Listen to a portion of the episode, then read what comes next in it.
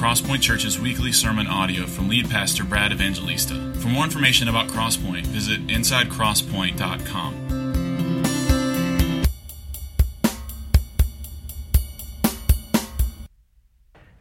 Amen. Good morning. If you have a Bible, open it to Matthew chapter 5. We're working our way through the Sermon on the Mount, and we find ourselves at verse 27 this morning. And um, just, a, just a little word. I, I just feel the, the gospel has already been so thick this morning in what we have sung, what we've read, what we've heard, what we've prayed. Uh, it is so good to be gathered with God's people in God's. There's just no place like it, right? I mean, there's no place. Um, there's no place like being with God's people, and we're all like we're all broken, jacked up people, right? I mean, if we went, we passed the mic, it, it it'd get pretty messy pretty quick, right? But isn't there just something beautiful about bringing our collective unworthiness together to see and savor the beauty and the sufficiency of the one who is worthy and makes worthy even the most unworthy for his glory and their joy, uh, that's better than anything that happened yesterday on any football field across the South. Amen. Well, as you're finding Matthew chapter 5, um, you can find, if you don't have a Bible, as always, we encourage you to use one of the Bibles in front of you. Uh, and if maybe you're investigating Christianity, you're here by invitation of somebody, and you don't own a Bible, we would love for you to keep that Bible and make it just our gift to you. If you're not used to looking up uh, scriptures in the Bible, you can find Matthew chapter 5, verses 27 through 30, which we'll be covering today, on page 8 10 or 633, depending on which copy. Same version, just different printings of the same Bible. But keep that as our gift to you. Let me just mention as you're finding that, uh, what a great time I heard was had in this room. And Friday night, uh, we had a bunch of women gathered for a Women's Weekend. Uh, they worked through the book of Ruth and uh, just heard so many encouraging reports about that. Thank you to all the ladies that, that labored behind the scenes to put that on. Um, and then, as we've been working through the Sermon on the Mount, I just want to let you know that the next two weeks we're likely going to take a break out of the Sermon on the Mount. Um, next week we have the just privilege to see three of our brothers and sisters baptized and obey the Lord in baptism. And so I thought it'd be good for us to uh, just take a moment and to teach on baptism and its significance in the life of a Christian and in the life of a local church. So we'll be doing a standalone message on baptism next Sunday. And then the Sunday after that, in the morning, we're going to consider our role as a church in caring for uh, the orphan. And then in that evening, as, as uh, uh, Will mentioned, we'll have uh, that dinner with Rick Morton, helping us as a church consider our responsibilities to care for the fatherless. And so we're going to take a, a two week pause. All right, well, Matthew chapter 5. And as you find, Travis, it's so good to have you, brother. Um, it just, where's Travis? He's somewhere around here. Oh, there you are. Okay, I was, I was seeing your family. If you don't know, Travis is Trisha James's brother. And um, so he's got kind of a family connection to the church. Thank you, brother, for uh, just your, your labor for the gospel in faraway places. We're very grateful for you and your wife and your family. Well, this is a weighty text. Uh, there is not a person in this room who has not been touched by lust sexual temptation, um, and all of the despair that goes with that. Whether it's been something that we have given ourselves over to, or whether it's something that somebody that we love or close to has given themselves over to, and it has caused great despair and consequences in our life. This is a weighty text and a weighty issue, and it's one of the reasons why we just work through books of the Bible so we don't skip passages like this as we're working through the Sermon on the Mount, let's remember where we are. Jesus has begun with these Beatitudes where he is encouraging Christians, saying, This is what it looks like to be a Christian, to be poor in spirit, to be humble and meek, to be peacemakers, to be people that don't come to God with any worthiness, but we are, we're poor in spirit, knowing that it is only by his sovereign grace that we can be made right with God. And then this, this type of humility and work of God that we are completely dependent on then will the world will hate. It will cause us as true believers, true followers of Jesus, to be persecuted. And Jesus says, Take heart in that, that you are to be the salt and the light. And then for the rest of chapter 5, he is now speaking about the role, really, of the Old Testament law in the life of the New Testament believer, which is us. And he is trying to debunk the bad interpretation of the Old Testament teachers, the scribes and the Pharisees, debunking their incorrect interpretation of what it means to follow God and his law. And so he'll mention, as we looked at last week, he, he, the people will say, well, he will say, You heard that it was said. And what he's saying by that is he's correcting the scribes and Pharisees' wrong interpretation of the Old Testament law.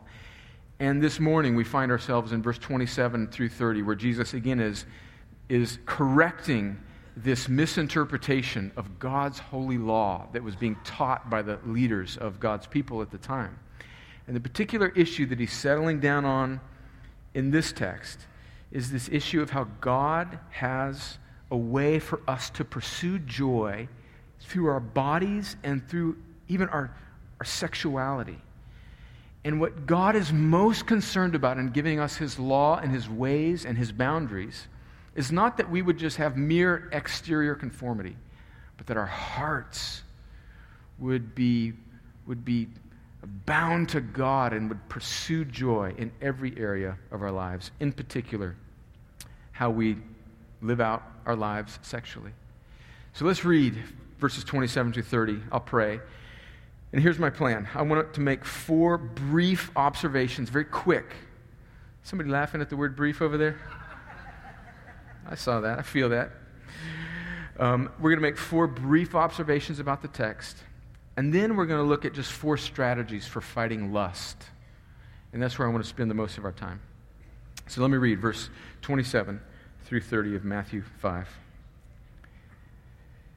You have heard that it was said, You shall not commit adultery. But I say to you that everyone who looks at a woman with lustful intent has already committed adultery with her in his heart. If your right eye causes you to sin, tear it out and throw it away. For it is better that you lose one of your members than that your whole body be thrown into hell. And if your right hand causes you to sin, cut it off and throw it away. For it is better that you lose one of your members than that your whole body go into hell. Well, let's pray and ask the Lord to help us. Father, we, we come to this text uh, admittedly confessing that we are broken people in every facet of our being. Uh, we're broken emotionally, we're broken socially, uh, we're broken spiritually, we're broken sexually. And we need your help. For many in this room, you have taken our brokenness, you've forgiven it, You've given us a new heart so that we can follow you and resist sin, but you have left us here to still work out our salvation. And so we need help. We need encouragement. We need a, a strange and beautiful and biblical mixture of conviction and encouragement. And then there are people in this room who are not trusting in you, certainly, with a, a group this size. I pray that by your kind and sovereign grace that you would open their eyes to the beauty and the joy and the, the satisfying truth of who Christ is and what he has done, and that you would save people, that you'd give them a new heart, turn them from sin, and put their hope and trust in you. And I pray that you do all these things for the glory of your name and for the good of your people. And we pray it in Jesus' name. Amen. So, as we look at this text, let's just remember that Jesus is not nullifying the Old Testament, he's correcting the scribes' wrong interpretation of it. And let's remember, as we've been very careful to say throughout this whole study of the Sermon on the Mount, especially as we've got into this section where Jesus is quoting aspects of the Old Testament and, and helping to, uh, to correct their misunderstanding of it, is that the law, God's holiness code in the Old Testament, was never meant to be a minimum standard that was to just merely dictate the actions that we do with our, with our hands, but the law, as we looked at again a few weeks ago, was meant to be a kind of tutor or an instructor that is to lead us to true joy by obeying God from the heart. So, with that, just four brief observations uh, from this text. One is that God is most concerned with our hearts. I think that's just kind of clear, just, just jumps off the page. As Jesus has said here, he said that what's going on here is not a hand or a feet problem. It's not so much an action problem, but there's something deeper than just being able to check off a list of Ten Commandments saying, I didn't touch my neighbor's wife or commit some act with her or him or whatever, but it's a heart issue. And Jesus says that beyond just exterior action, there is the heart that God is after. If He has our hearts, God knows that our hands, our actions, will follow. So God is most concerned with our hearts. Secondly, I think it's clear that our hearts are linked to our eyes. In fact, Jesus is, is saying there clearly in verse 29, he says, if you're right, if your eye causes you to sin, pluck it out. And we're going to talk about what he means by that in, in a moment.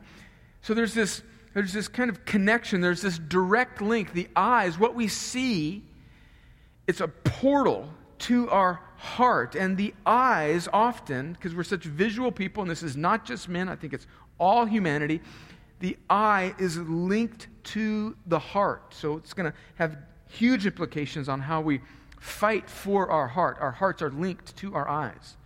Third brief observation from this text is that Jesus demands drastic action in dealing with sin that originates in our heart. In fact, he, he, says that, he says that we should cut off our hand or pluck out our eye if it is causing us to sin. I don't think Jesus clearly, Christians throughout the history of the ages that have, have, have thought about and wrestled with this text, have, have not understood this to mean that, that Jesus is, is advocating literal mutilation, but that he is advocating spiritual mortification. What does this word mortify mean? It means that we are to kill, we're to kill sin. And so he's using this picture, he's using this, this picture of, of cutting off your hand or plucking out your eye to communicate to us how drastically serious we should take sin. Which then leads us to the fourth observation of this text before we get into strategies for fighting lust is that the reason Jesus is, is, is commanding us, demanding us to be so drastic is because the consequences of giving over to sin are eternal. He says there that if your right eye causes you to sin, tear it away, because, you know, it, it, it, you'll just, your life won't be as optimal. No, that's not what he says. He says, pluck it out, cut it off, because it is better to go maim into the kingdom of God than to be separated from God for eternity. Now, isn't this interesting? Don't we tend to think of um, you know, maybe a lot of us that grew up in the South, and I did, I actually grew up further south than y'all. I grew up in Southern California, and if you look at the map of, Cal- of the United States, I am actually further south than, than you Southerners, although admittedly it was a different kind of South. Right? actually, it was more like northern Mexico than Southern California, but um, uh, I love it. It's, it's, uh, we have accents different, but we have Southern accents. Um, where was I going with that? Oh, the South. If you grew up in the South in the Bible Belt, maybe you have kind of grown up in this culture that sort of rails against sort of this hellfire and brimstone, sort of, ah, well, you know, just. But notice that Jesus here is using as, I mean, let's take this in. Jesus is using as a motivation the consequences of giving over habitually giving yourself over to sin. And he is saying, as a warning, that if you give yourself over to this over and over and over again, habitually, you give into this, that what awaits you is not a less than optimal life, but eternal separation from God forever, a place that the Bible calls hell, that Jesus says in other parts of the Gospels. And Mark 9 is, is, is, coming to my head right now, where he says that it is a place where the worm does not die and the fire is not quenched. Younger Christians, don't roll your eyes at the threats of Scripture. They come from Jesus, God Himself, and they are intended to be a kind of warning for our soul for our good. And Jesus is clearly saying that the consequence of giving over to this is eternal. So, with those quick observations from this text, let's just look before we move into strategies for fighting sexual sin and lust. Before we do that, we have to lay the groundwork for what God has done. What is this cosmic battle between God and sin that is happening in the life, in the world now, that has happened in us? We have to understand. So, in order to understand really the gospel, to understand even how we can fight this, we have to understand the good news of the gospel, and we have to understand sin and what God has done to rescue us from sin. So, first, to understand sin, we have to realize that in the beginning, God created everything, He created it very good. And in Genesis chapter 3, everything, I mean, it fell. And when our first parents, Adam and Eve, rebelled, they became like the representatives of humanity. They became the dirty spigot through which all the water of everything that would flow out of them became polluted. And the Bible is very clear throughout the Old Testament and into the New Testament. It now says that humanity, every person, is not just neutralized or less than optimal, but we are by nature and by choice rebels. We are at enmity. In other words, we are at odds with God because of our sin nature, because we've inherited it from our first parents, Adam and Eve, and because we by nature, by choice, are rebels. And what has happened to us is that even though we are alive in a sense, the consequences of our rebellion has brought spiritual death. And so our hearts are dead and wicked and separated from God. Now, that doesn't mean that we're as bad as we could be. There are wicked people out there that are more wicked than any of us were ever wicked, right? But it does mean that our hearts are, the Bible says it clearly in Ephesians 2, Colossians 2, we are dead in our sin, and everything is distorted. Everything we touch is tainted, and we need, our hearts are dead. We need most primarily not to be helped, not to be encouraged, not to have tips on how to live a better life, but we need to be brought back to life. We need to be resuscitated. Now, I know those of you that have been around Crosspoint for a long time are saying, oh, well, there Brad goes again. Every Sunday he does it. He preaches the gospel. That's right. This is that moment. That's right. This is happening right now, right? And this is where you should be encouraged, right? And if it ever gets old to you, that should be a sort of barometer that your heart is getting dusty and tired, right?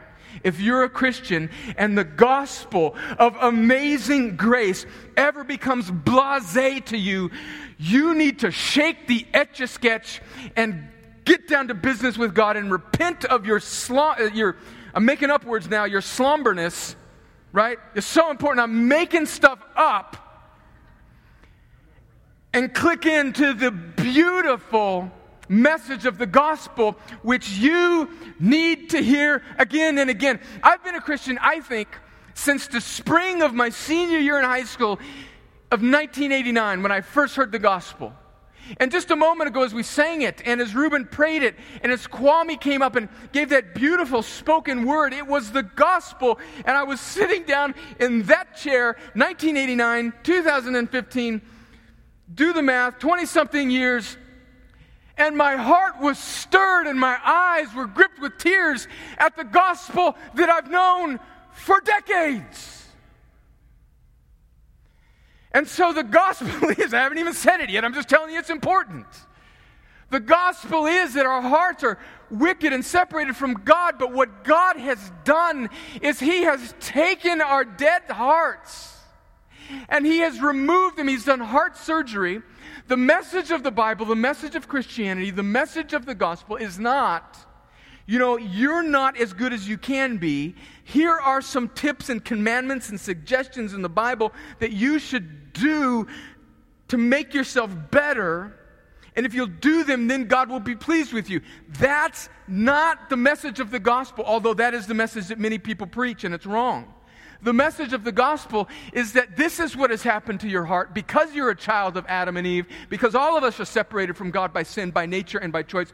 We are in a place of incapability. We can do nothing. And God, in His kind and sovereign and beautiful mercy, reaches down takes out our dead heart and gives us a new one so that we can behold and see and place our hope and our faith not in ourselves, but in Him and what He has done through His Son Jesus. So it's not just, oh, he gives me a new heart and everything's okay now. Now, because we have a new heart, we can behold the process, what he has gone through to bring us to a place where we can be in right relationship. So all humanity fell and humanity need to be judged. And so God comes into humanity by taking on the likeness, Romans 8 says, of sinful flesh, but yet in a sinless, perfect way, in the form of his son Jesus, who comes and lives a perfect life. Where we have all rebelled, he completely and righteously obeyed. And then he lays down that perfect sacrifice of a perfect, real human life, which isn't just a real human life, it's also the eternal Son of God. And he lays it down on the cross, God the Son, and on the cross, he bears all of the wrath and all of the punishment of God the Father. So get a picture of this. This isn't just like, you know, Sunday school coloring book Jesus with blue eyes and, you know, Andy Gibb hair like a rocker from the 70s that just sort of loves you and wants to. This is God, the fierce, majestic Son, laying down his life on the cross voluntarily, and God, the holy, righteous Father, pouring out the judgment on the Son that should have been ours, and the Son bearing the wrath of the Father for us. And because he's a perfect man, and because he's an eternally holy God, he is sufficient to bear the weight of all those that would ever turn and trust in him. And so on the cross, God the Son completely bears the wrath of God the Father and extinguishes it. And then he rises in victory over sin in the grave. And now, because he is alive, he commands people, and this is how he brings them to life. He commands people to get up from their dead graves.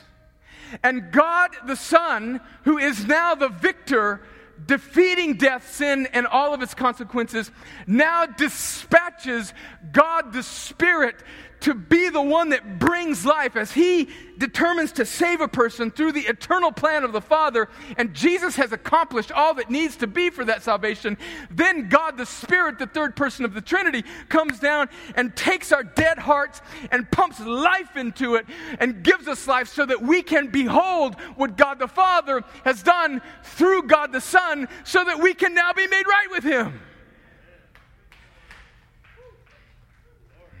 Thank you. That was a whole lot better than you clapped. But anyway, well, I realize you guys are just, you know, you're mostly middle class white folks, and it's just, it's hard for you. It's hard for you. I get it. I get it. I get it. Keep working. Maybe in a, another decade or so of a church, we'll have it down better. And so that's the gospel. So here's, here's the thing is I don't want to do it again because every time I do it, you guys stop paying attention to what I say and you go, you go, you go start thinking about Mexican food. You know my little thing about how there are only two types of Mexican food, right? Everything's a tortilla with either chicken or beef. Everything. An enchilada, a burrito, a taco, a flauta, a tostada. Every, it's, it's just a tortilla. You got a choice. It's a tortilla and it's either meat or chicken, right? There's only two. Well, the same thing now. We've just divided all of humanity into only two groups. There are not white people and Mexican people and black people and Asian people. Those are just consequences of where our ancestors happened to migrate and the sun hit us differently and all that kind of stuff. Stop it with that categorization. There are only two types of people in this world.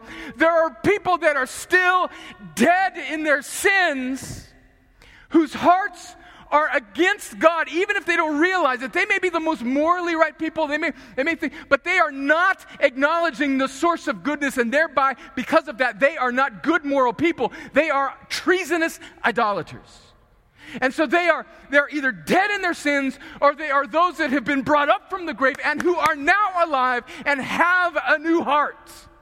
And if they have a new heart, now then God has equipped them to have this heart that now will pursue him in ever oftentimes slow and tedious small ways, but he leaves these new hearts, these people that he has brought back to life, he leaves them on earth to live out the implications of their salvation as a display and a witness of his surpassing worth, so that through the process of them becoming stronger and stronger and stronger and more like Jesus, he will use their lives as a kind of aroma to other people that are still dead that he's drawing to life. Do you see that? And so, with that, then, what are the implications for people that have been given a new heart to be able to fight sexual sin and lust? So, I have four thoughts here, and then we'll be done. And then we're going to come around the Lord's table and we're going to receive communion together. And these are four strategies. Now, don't think of these as steps. There's much overlap here, and there's a whole bunch more that we can say. These are just things that I meditated on this week in the text and reading a whole bunch of stuff. There's four things that I want us to think about. This isn't a combination to unlock, right? This isn't, oh, you kids, this isn't a cheat code for a video game, right? Like, oh, if I can just do these, bing, there it is, and then I can, you know, get to the next level. That's not the way the spiritual life works. I mean, come on. We are so efficient as Americans that it just jacks up our ability to just be like real and whole with God and just plod through the Christian life, right? Soapbox done. All right, enough of that. So, four strategies for fighting sexual sin and lust. One is that we must, we must identify it in our own hearts. Now, I, I, I bet, I imagine that um, maybe some of you, when we kind of opened up the text and you knew what the topic was going to be, maybe one of the thoughts that went through your mind is, oh, not, not me. Right? Thank you for laughing, brother, because that's what that, th- that's what that deserves. It is, it is really silly. Not me. Oh, I'm glad Brad's going to cover this now because these young people need to hear this.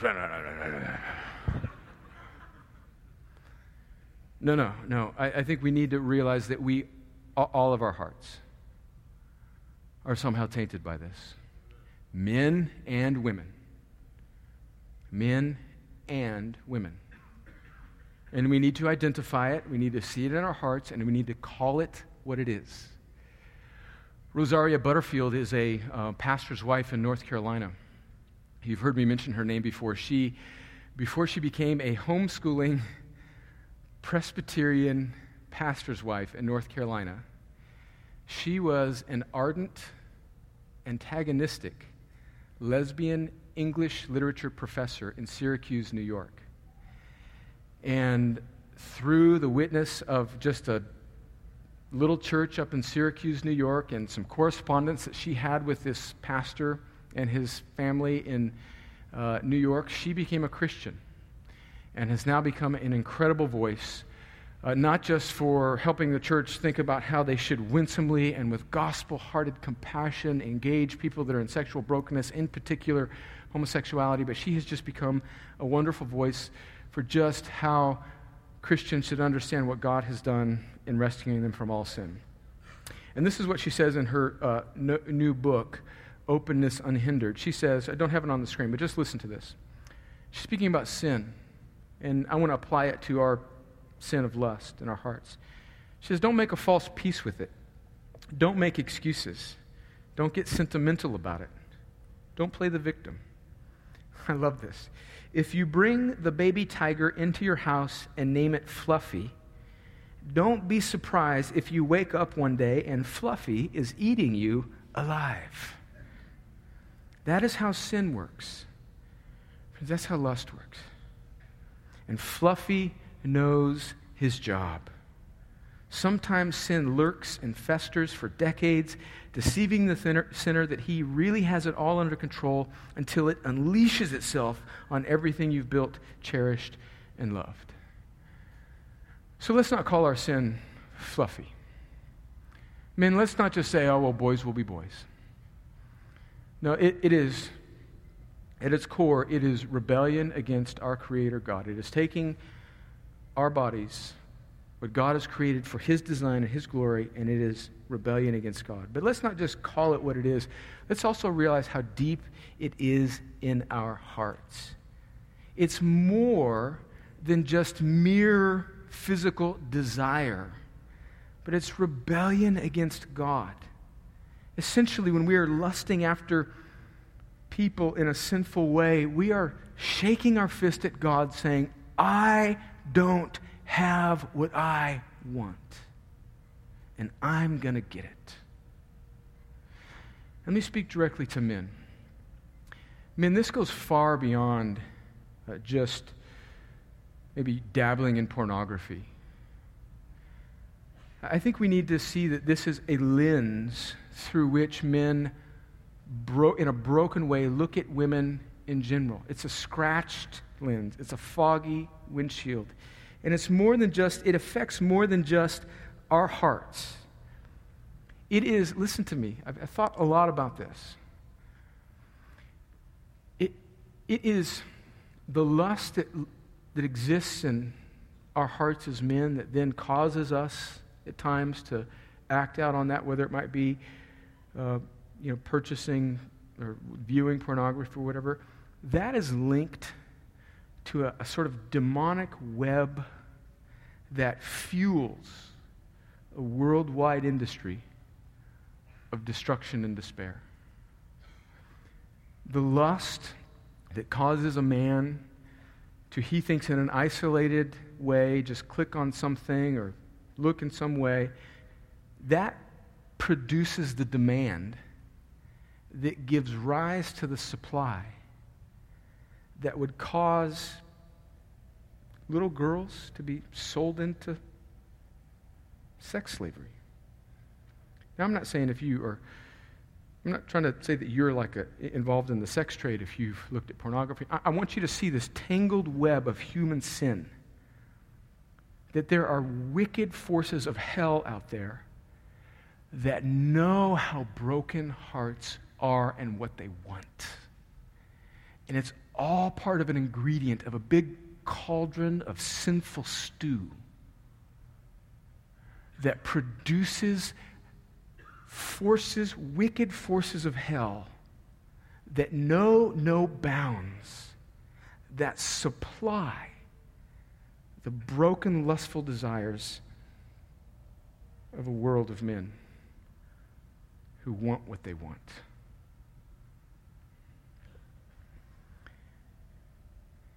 It's deep. And it's not just mere boys being boys. It's a shaking fist against God saying, I want what I want and I'll have it. Women, a word to you. It's not just a, a man problem.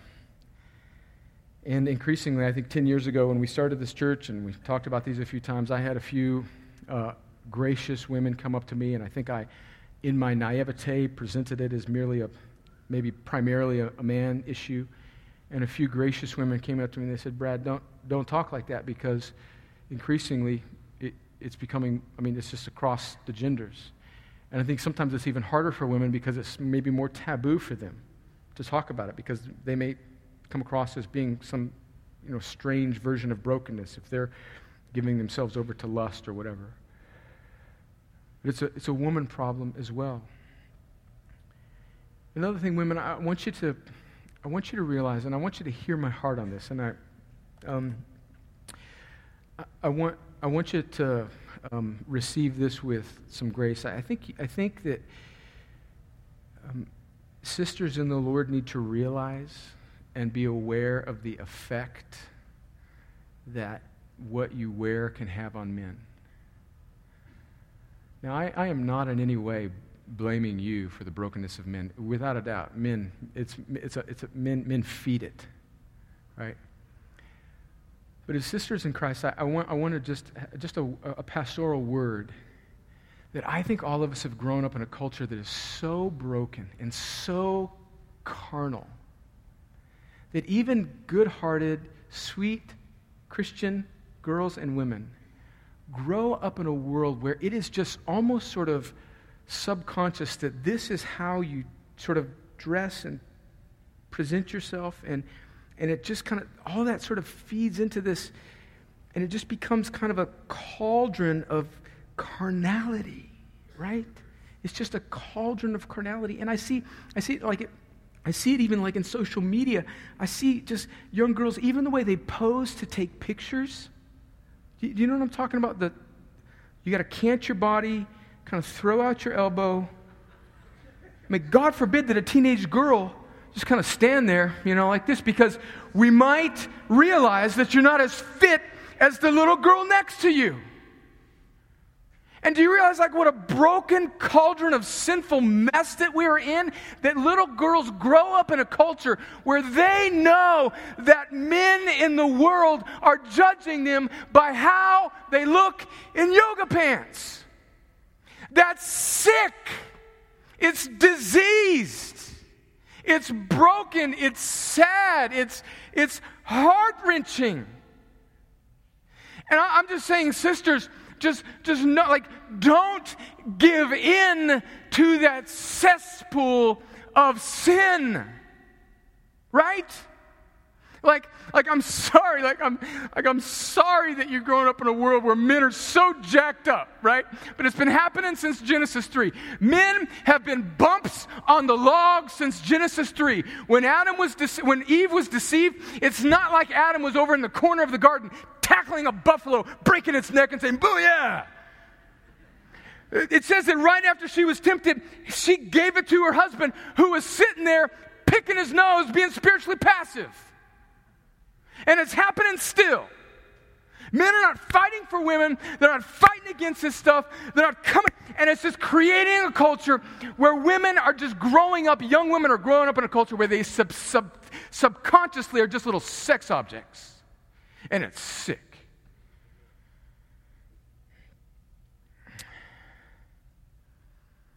Women um, fight with everything within you to be measured by how good you look in the Instagram post. Just fight it. And I'm sorry that you're growing up in that world. I am. It's wicked. It is. So we need to identify it and realize how deep seated it is in our hearts. Two, quickly, we need to starve it.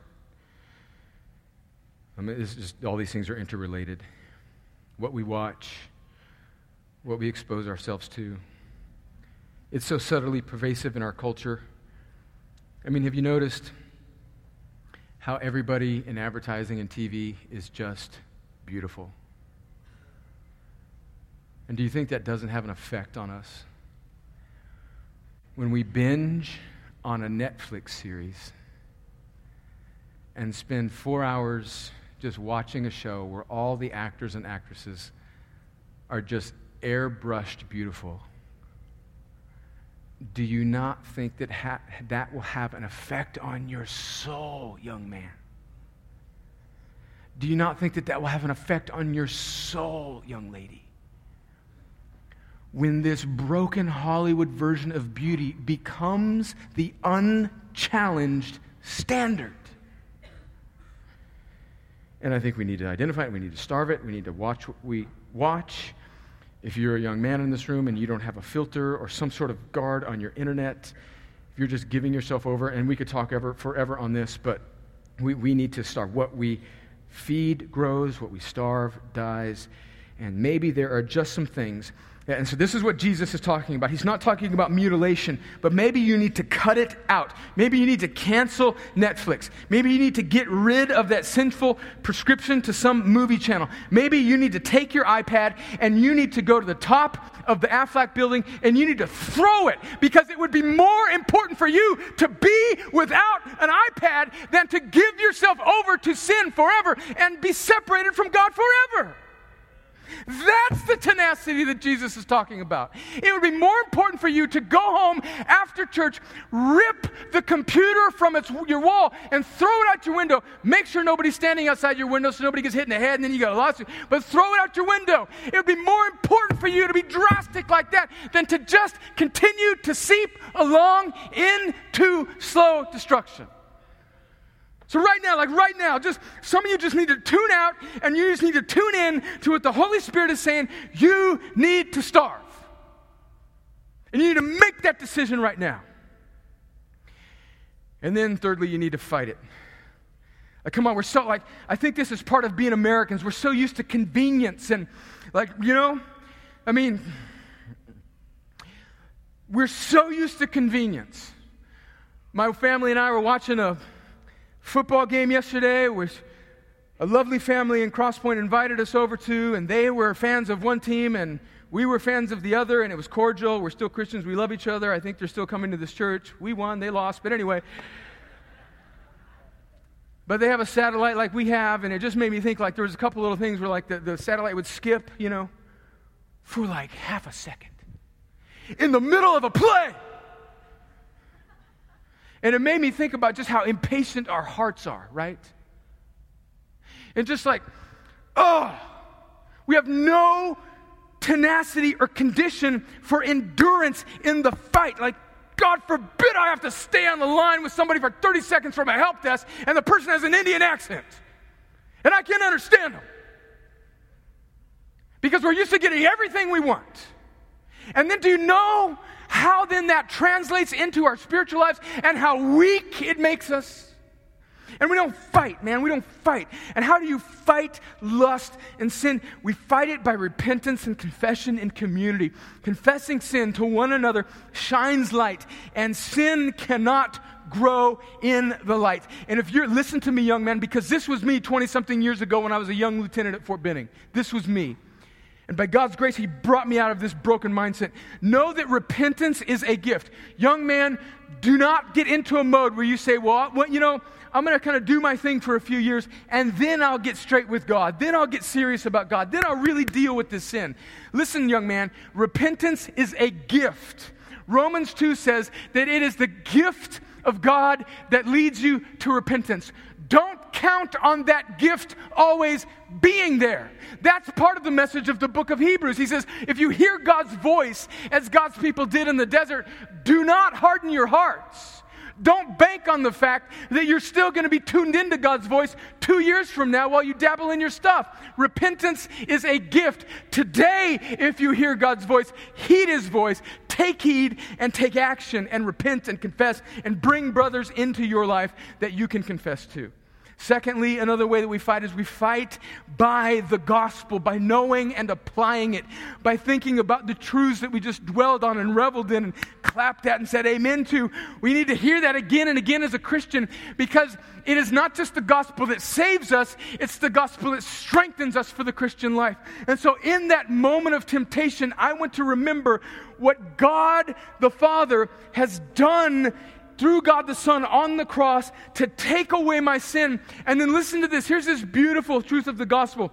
2 Corinthians chapter 5 verse 21 it says that he has not only taken away my sin for our sake meaning those his people he made him who knew no sin, that's Jesus, to be sin for us, to bear the punishment, so that in him we might become the righteousness of God. So Jesus takes away our sin and he gives us his righteousness by his Holy Spirit. So in that moment of temptation, when my heart is weak, I know that Jesus, as Will read for us this morning from Romans 8, is there for me praying for me, saying that nothing shall come against God's people. In that moment, I need to know the gospel and rehearse it. And in all of that, I need to take confidence in the fact that God is working through his spirit in me. Listen to Romans 8, verses 12 through 13.